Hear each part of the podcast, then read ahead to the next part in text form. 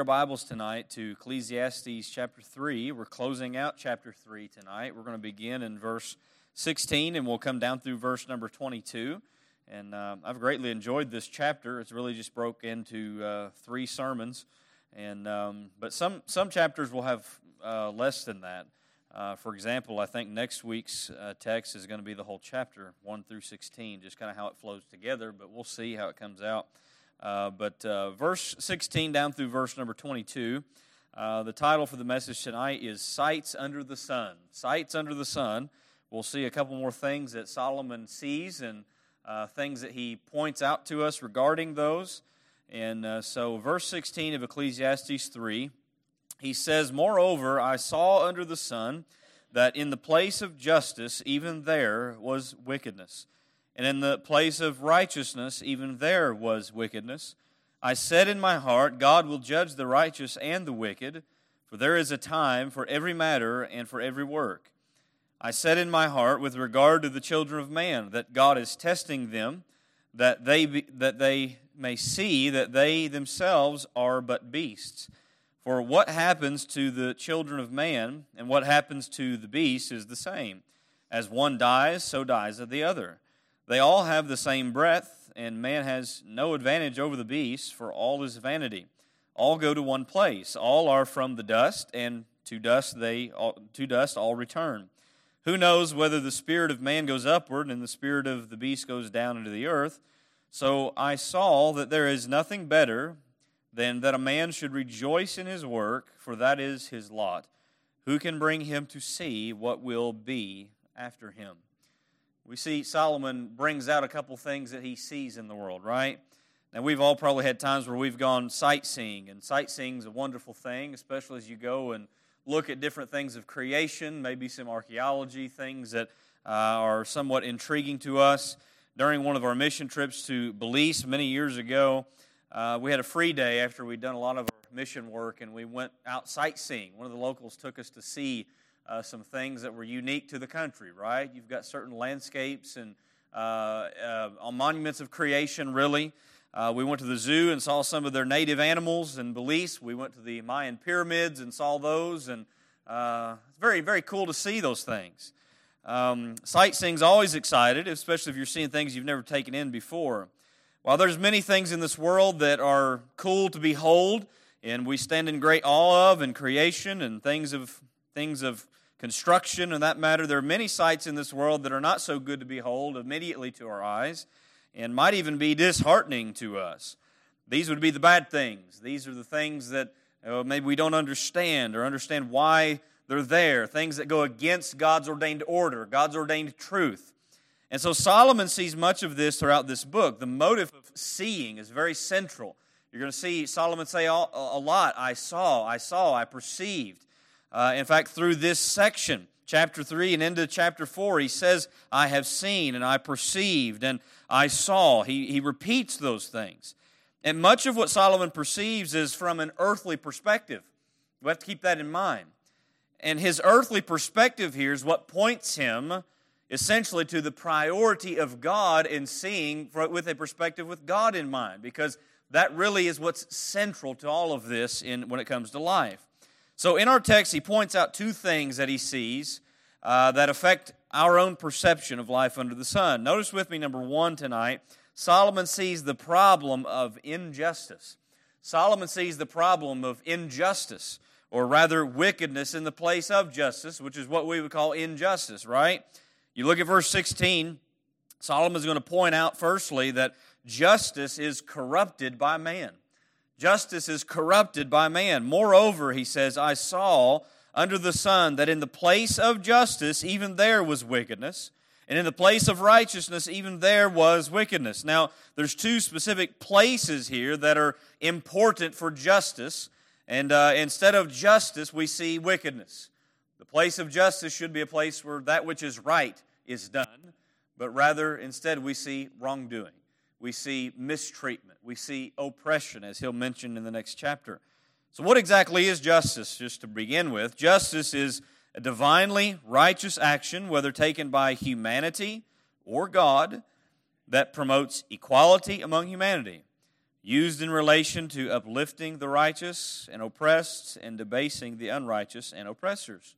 So, at the core of justice, it has the idea of being impartial and being fair, uh, doing what is righteous, what is right. And this can be seen in even the little things of life, right? Um, often, when I hear my kids fussing in the next room, I go and check it out, and usually the problem is, well, so and so took this toy from me, and that's not fair. Or, and their response is, so and so had this toy for this amount of time, and I've not got to have it yet, so that's not fair, right? So the idea of fairness is kind of woven into our conscience to some degree.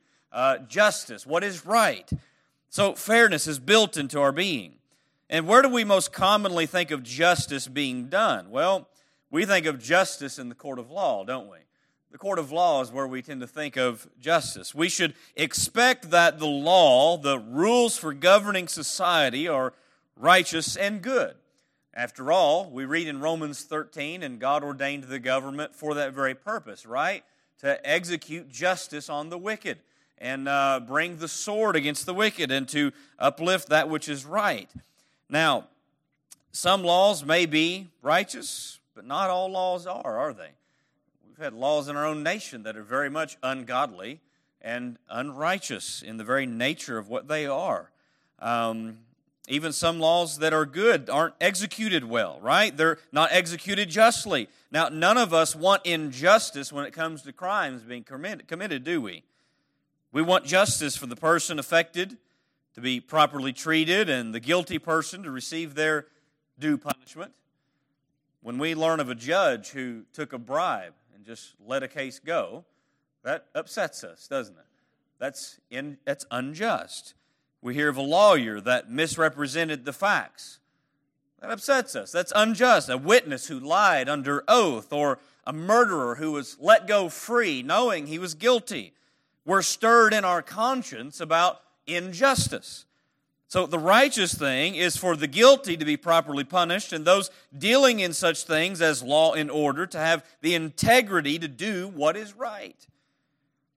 But the reality is, and this is what Solomon's pointing out to us the reality is in this world, life under the sun, is that injustice happens all the time in the place where justice should prevail. That's why he says, in the place of justice, the place where the authority to execute justice is, he says he sees wickedness the place of righteousness, he sees wickedness. And Solomon can't do anything to change that. Now, you understand that injustice is wickedness itself and something that the Lord absolutely despises. We see the practice of justice is a repeated command to God's people in the Old Testament. Just to lay a little bit of a foundation for you, if you look at Deuteronomy chapter 16 and look at verse 18 through 20 for a moment, just look at what God says to his people Israel in this text. Deuteronomy 16, verse 18 through 20, notice this. He says, You shall appoint judges and officers in all of your towns that the Lord your God is giving you according to your tribes, and they shall judge the people with righteous judgment. You shall not pervert justice, you shall not show partiality, and you shall not accept a bribe, for a bribe blinds the eyes of the wise and sub- subverts the cause of the righteous. Justice and only justice you shall follow, that you may live and inherit the land that the Lord your God is giving you. So, through that text, what do you find was imperative to God's people in that day and time? It was justice. It was that they follow righteous things. Now, there were times when justice was practiced by Israel, and there a lot of times when the lack of justice is what brought judgment on them. Justice is vital to them in that day and time. You read Isaiah, Isaiah 59, 14 through 15. Listen to this rebuke concerning Israel. He says, Justice is turned back, and righteousness stands far away. For truth has stumbled in the public squares, and uprightness cannot enter. Truth is lacking, and he who departs from evil makes himself a prey. The Lord saw it and it displeased him, and there was no justice. We see a lot of that in our own day and time, don't we? Justice, truth, it's shunned in the public square, right? Now, as you read the whole chapter of Isaiah, that whole chapter of Isaiah, central to that is a lack of justice at the core of their problem. So God's call upon his people is that justice be practiced and that they knew they needed this practice. This is what the prophets repeatedly preached to them. Micah 6 8, a well known passage we've probably heard many times, even preached. He has told you, old man, what is good, and what does the Lord require of you but to do justice, to love kindness, and to walk humbly with your God. You know, even the days of Jesus, justice was still not being followed by the righteous Israel. They thought they were so righteous. But listen to his rebuke of them. Matthew 23 23 Woe to you, scribes and Pharisees, hypocrites! You tithe mint and dill and cumin, and have neglected the weightier matters of the law, justice and mercy and right faithfulness. These you ought to have done without neglecting the others. So he, God puts justice as a weightier matter for the people of God, even in the days of Israel.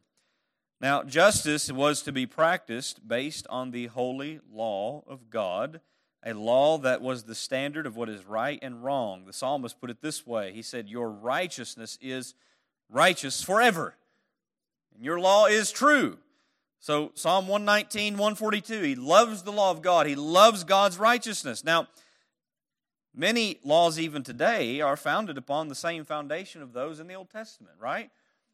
Why is it against the law to murder? Well, that's God's ordainment.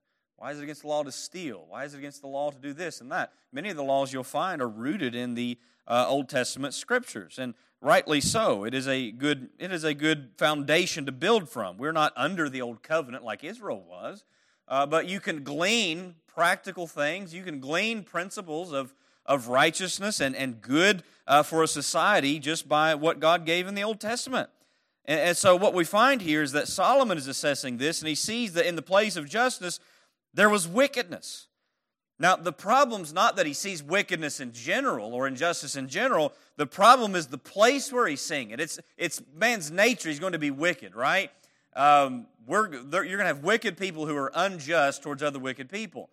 But Solomon's emphasizing the place where justice should be, the place of authority, the place where this uh, should be prevailing. And he sees wickedness there. And so, thus, in our world, we see wickedness in all these places. Places of righteousness, we see wickedness. Places of, of, of justice, we see wickedness. From the courthouse to the White House. Men in positions of authority, what do they do? They practice wickedness. They practice injustice. And often, it seems that they get away with it. We see evidence of crimes and things that should be prosecuted, and guess what? Nothing. Just no justice whatsoever for anything. We see it in politics and all the time. Now, it seems that they get away with it, and when we see that it seem, when it seems like men get away with these wicked things, there's no justice, what is that for us? It's somewhat disheartening, isn't it? Might be even discouraging. Man, they just get away with everything, we might think. But do they really get away with everything? See, this is the point Solomon's bringing to our attention. We see that justice is corrupted by man, but, letter B, justice is certain with God. It's certain. Now, it may appear that someone's getting away with something, but in reality, they're not going to get away with it. That's why I always say that lying, you never get away with lying because eventually it's going to come out, right? whether in this life or the next, it's going to come out on Judgment Day. You look at verse 17. This is the comforting truth in light of the injustice and wickedness in the world. He, he says, I said in my heart, God will judge the righteous and the wicked. You notice Solomon's somewhat talking to himself. He says, I said in my heart. Anybody else talk to yourself just to reassure yourself of some things? I do that all the time. My wife thinks I'm going crazy sometimes, talking to myself, trying to reassure myself of things that I need to remember. Sometimes if something goes bad, I'm saying, you know what? I tell myself it's going to be okay. God's under control. Just remind yourself. But what Solomon's saying to himself, this is an examination he's having within himself as he's perceiving the world, these sights. He says, I said in my heart, God will judge the righteous and the wicked. Now, here's the truth that's comforting for us and for Solomon it's the truth that the sovereign Lord will bring judgment at the right time in light of the injustice in the world, it's comforting to me and to us to know that God does and will bring justice on the wicked. There will not be one act of sin, one act of wickedness or injustice that will escape the judgment of God. Now, they may think they escaped because they got away with it in the courts or they got away with it, uh, you know, from the officer or whatever. But God holds every man accountable for every sin. The murderer who seemed to get away with it will receive his just punishment. The judge who unrighteously gave a sentence knowingly, he'll reface, he's going to face his own judge one day. The king who oppressed the poor and took advantage of the people will stand before the eternal king one day and give an account for that. Now, one might wonder why justice is so important to God. This is the part that the world doesn't like, right? They love a God of love, love, love, but a God who executes justice and wrath and judgment. We don't need to talk about that kind of a God, right? Why is justice so important? Because of the very nature and attributes of God, His very character. It is because God is indeed holy and righteous in his nature and character. You see, God created the world and all things in the world in accordance with his character and his nature. And so his nature and character demand that wickedness and evil and injustice be punished. It demands that. There's no middle ground, there's no gray area, there's no third option. There is only righteousness and wickedness.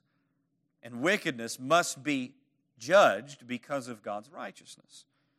Psalm 7, verse 11, listen to this God is a righteous judge. He's not an unrighteous judge, He is a righteous judge. He is a God who feels indignation every day. Some translations uh, refer that as, translate that as, God is angry at the wicked every day. And that's the reality. God hates wickedness. He hates sin, he hates injustice. See, as a righteous and holy God, contrary to what the world may think, God loves justice. He delights in justice because of his nature. That's who he is. Isaiah 61 8, he says, For I, the Lord, love justice. He delights in this. Notice what he says else I hate robbery and wrong. I will faithfully give their, them their recompense, and I will make an everlasting covenant with them. So, scripture upon scripture utters forth this truth that the one true God is a God of justice, a God of judgment, a God of wrath, a God of indignation, a God of jealousy. Isaiah 30, 18. Therefore, the Lord waits to be gracious to you, and therefore he exalts himself to show mercy to you. For the Lord is a God of justice. Blessed are those who wait for him. You see, justice is what the Lord will do without a doubt. You can take it to the bank. He will execute justice. He often does this in history, but he also will do so on the final day in which all men will enter eternity, the judgment day. Isaiah prophesied this truth of Christ regarding his coming and his uh, messianic reign. He said, Behold, my servant, whom I uphold, my chosen, in whom my soul delights. I have put my spirit upon him. He will bring forth justice to the nations. That's the cause and uh, the, the, the power of Messiah, what, his, what he's going to do. Now, we as God's people, understand this, we must rejoice in this wonderful truth of God's justice.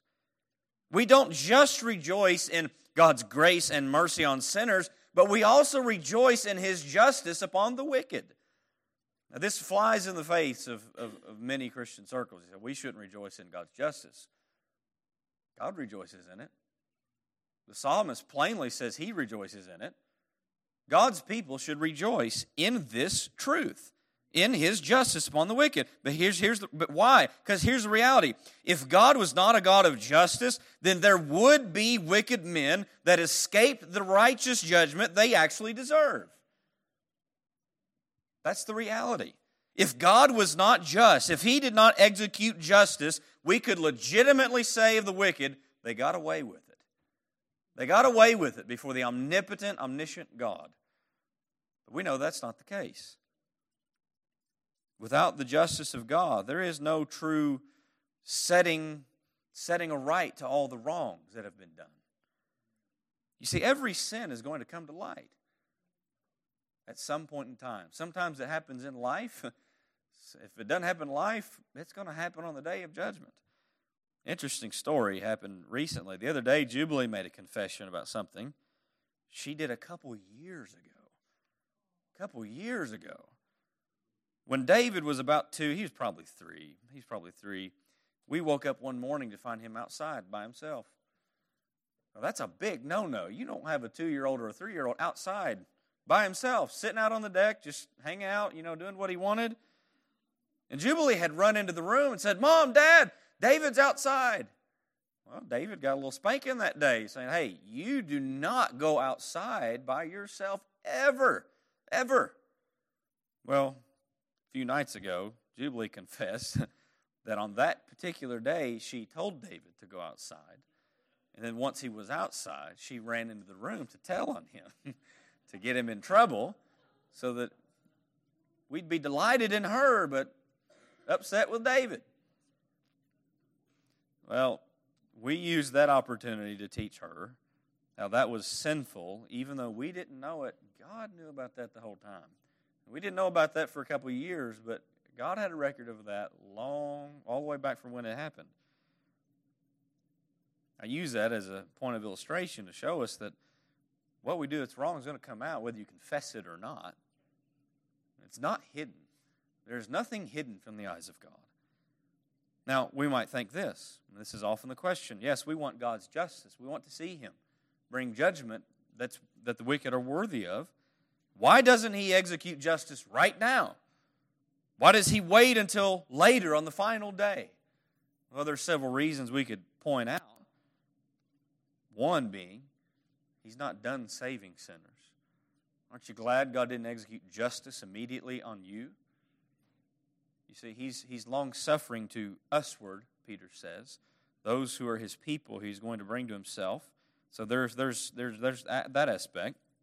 But then we look at the wicked. We know there's, there's going to be a judgment day for the wicked who, who will not be saved.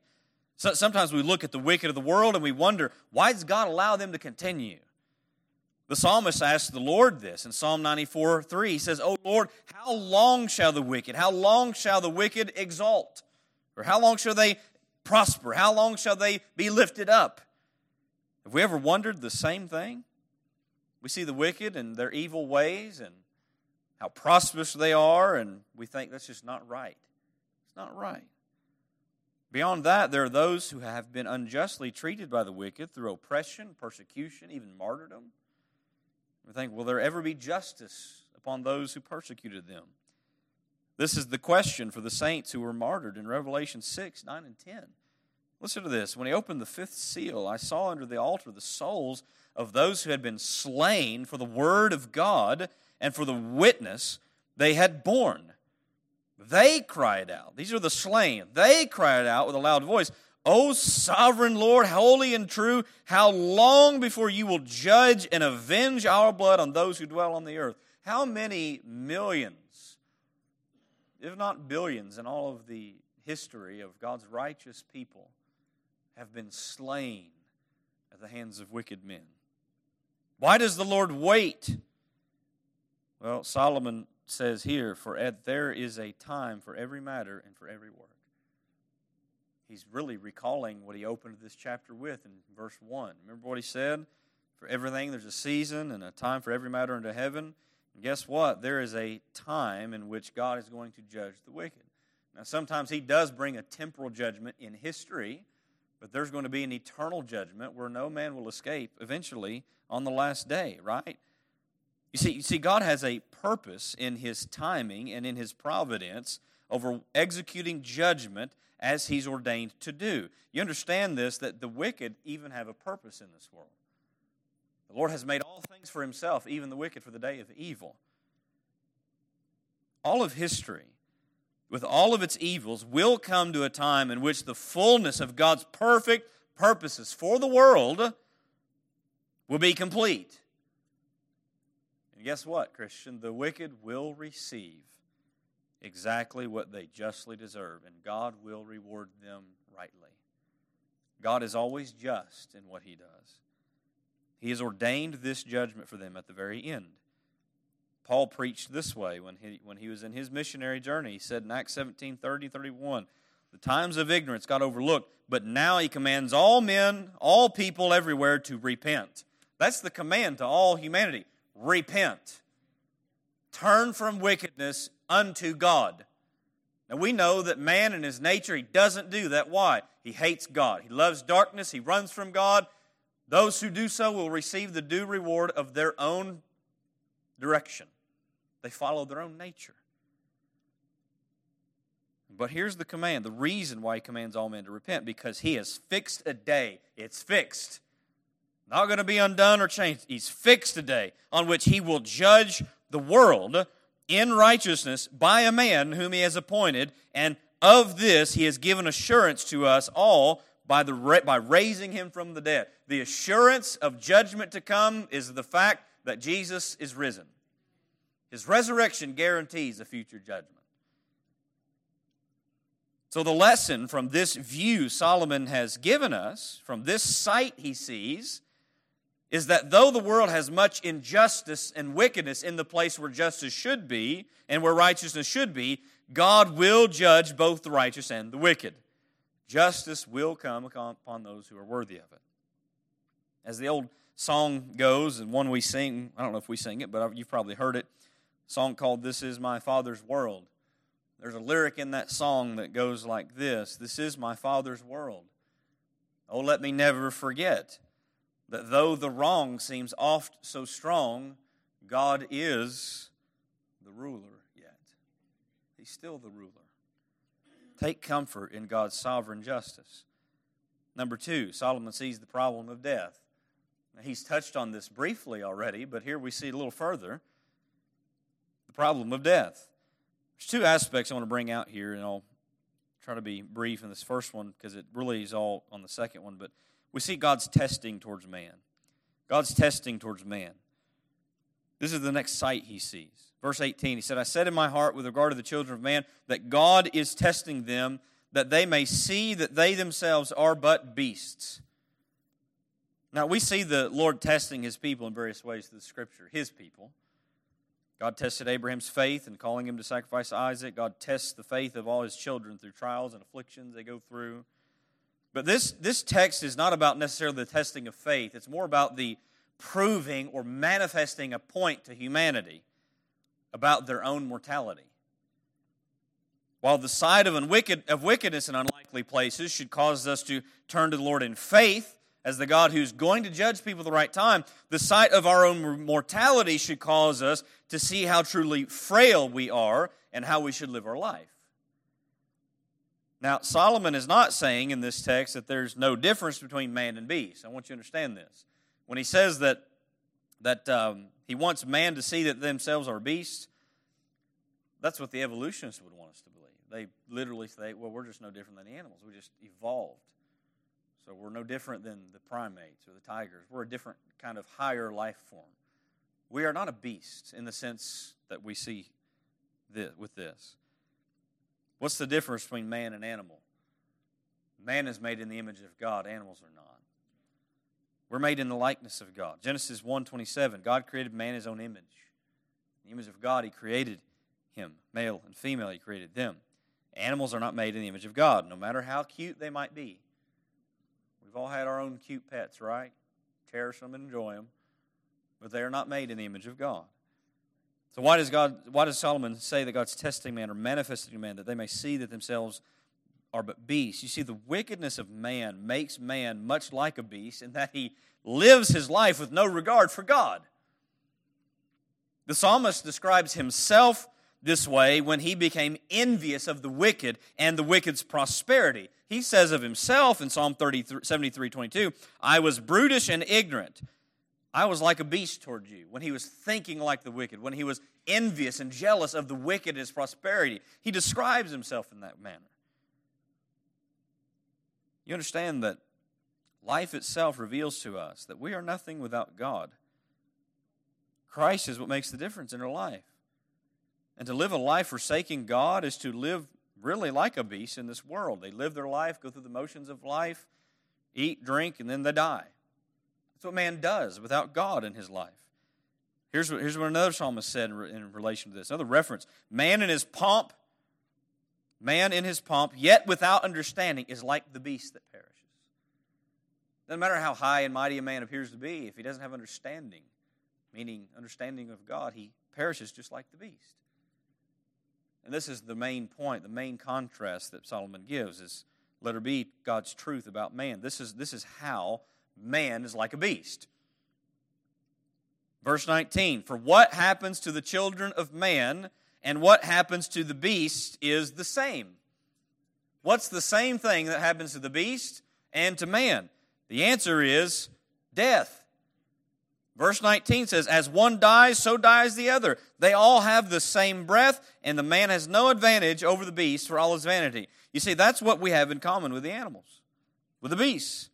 In that sense, understand, this is a particular sense here. In this sense, we're just like the animals because both are going to die. Both are going to die. Now, Solomon already brought up the subject of death previously. He said in chapter 2, verse 14, regarding the wise and the fool.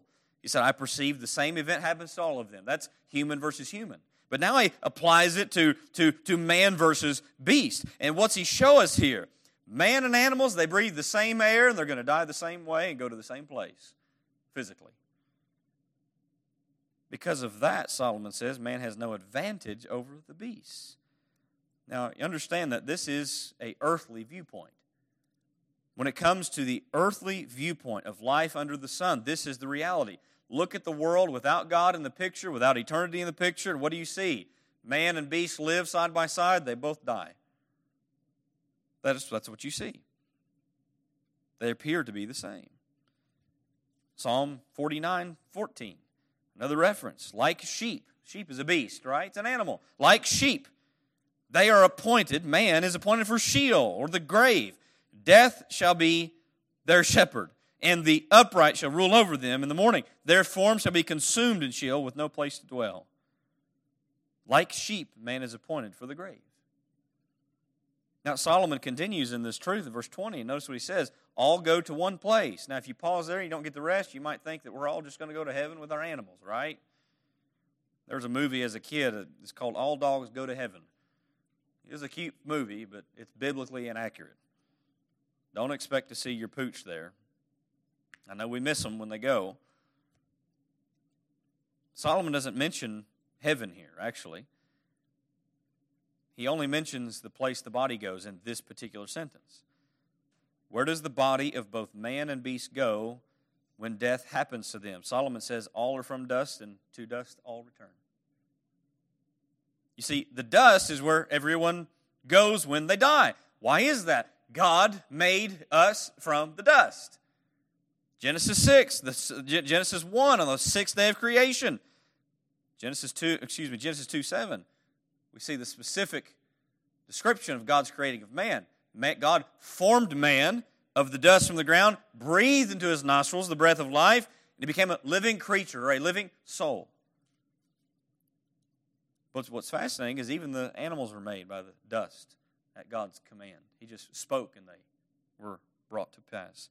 Genesis 1, you read verse 25 and verse 24, says, God made the beasts of the earth according to their kinds, and the livestock according to their kinds, everything that creeps on the ground according to its kind, and God saw that it was good.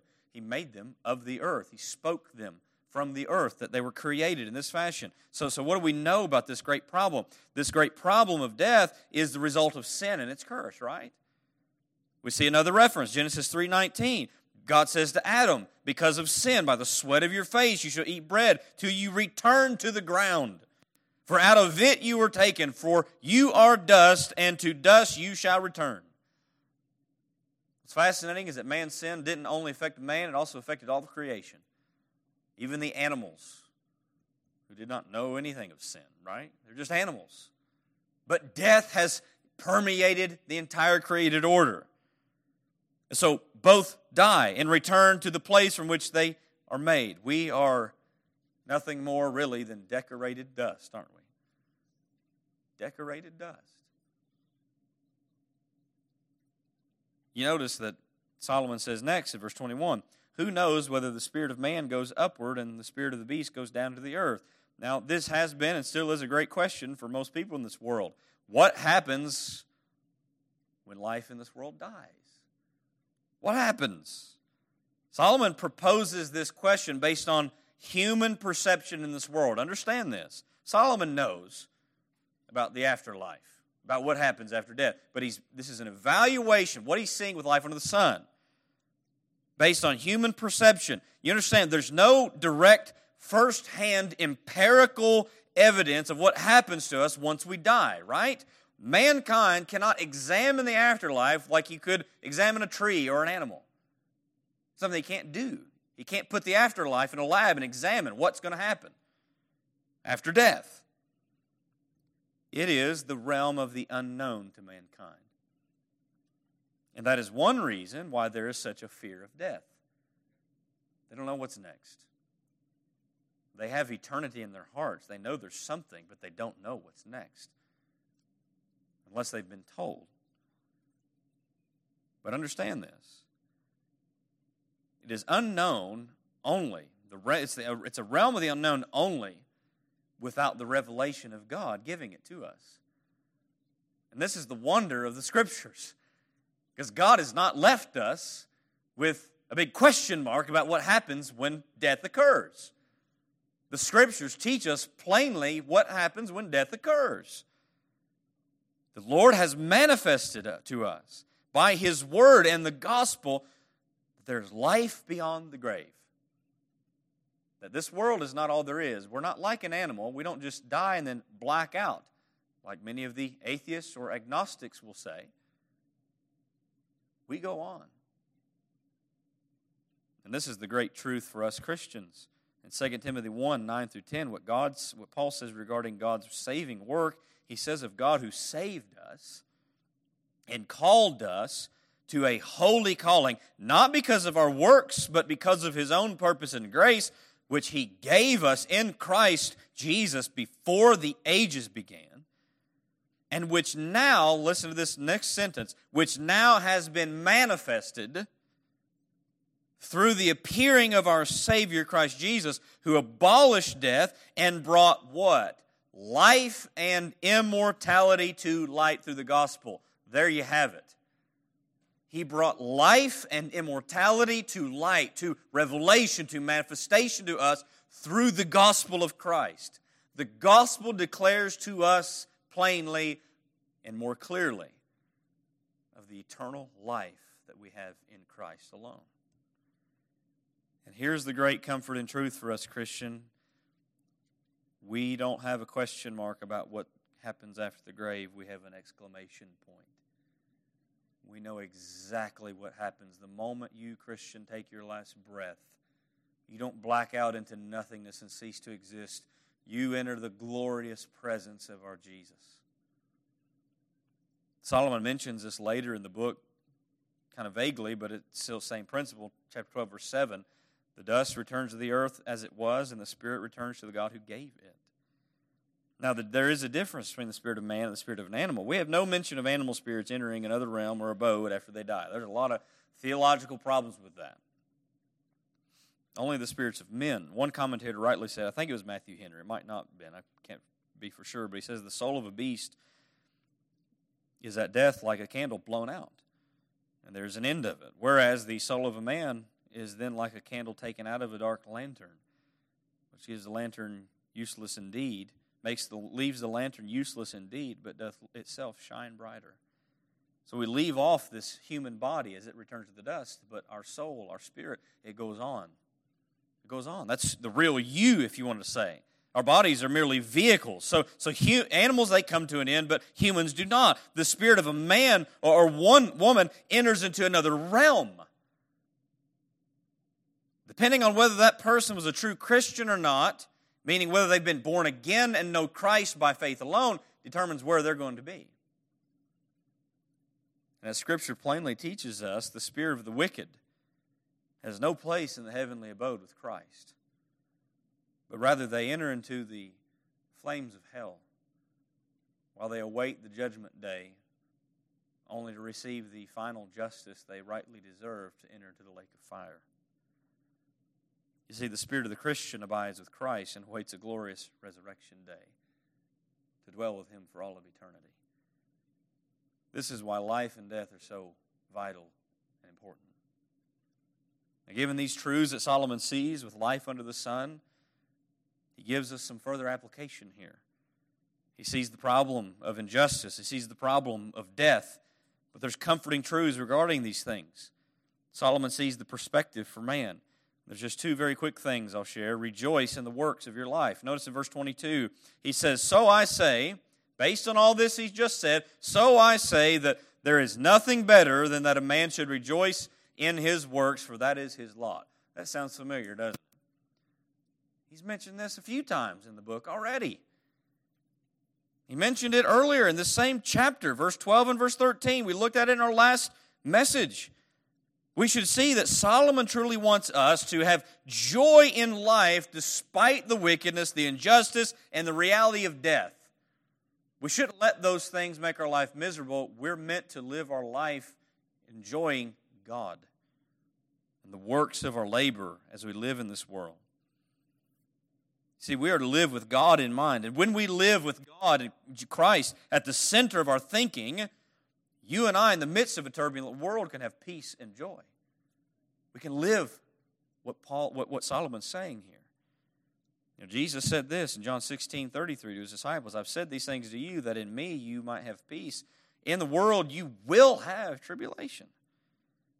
But take heart, I have overcome the world. It doesn't matter how turbulent the world is. We're in Christ, the overcomer. And letter B, and lastly, we see this last application, this perspective we ought to have. We ought to trust God with the uncertainty of the future. Notice what he says. He closes with this question in verse 22 Who can bring him to see what will be after him? Who, who can tell us what happens next or uh, after our life or what's going to happen in this world after you're gone? What's going to happen later in your life that you don't know what's going to what, what's down the pipe, right? Can anyone know what comes after him? Can anyone know what his future will be or how life will be even after he's gone? See, all of these things are out of our control and they're beyond our knowledge. And that's why the centerpiece to the Christian life is a life of faith. We walk by faith, not by what? Sight. And that's why we should just live by faith one day at a time. We don't need to be anxious about the future. Jesus said this in Matthew 6:34, "Therefore do not be anxious about tomorrow, for tomorrow will be anxious for itself. Sufficient for the day is its own trouble." How about you, but every day has its own problems, don't it? Don't be so caught up with tomorrow and the next day and the next day or 10 years from now that you're not living today by faith. See, faith in the sovereign God is key to this whole chapter we've considered. The whole chapter is woven with God's sovereignty in life under the sun. So there's many sights to see under the sun, Solomon points out here. He gives us a few that are quite troubling at first, but are helpful to us when we see them through the lens of God working, working over it all and through it all for his glory and also for his people. So I pray there's some truth here tonight that's comforted you, encouraged you, and things that we can glean from as we've come through this passage.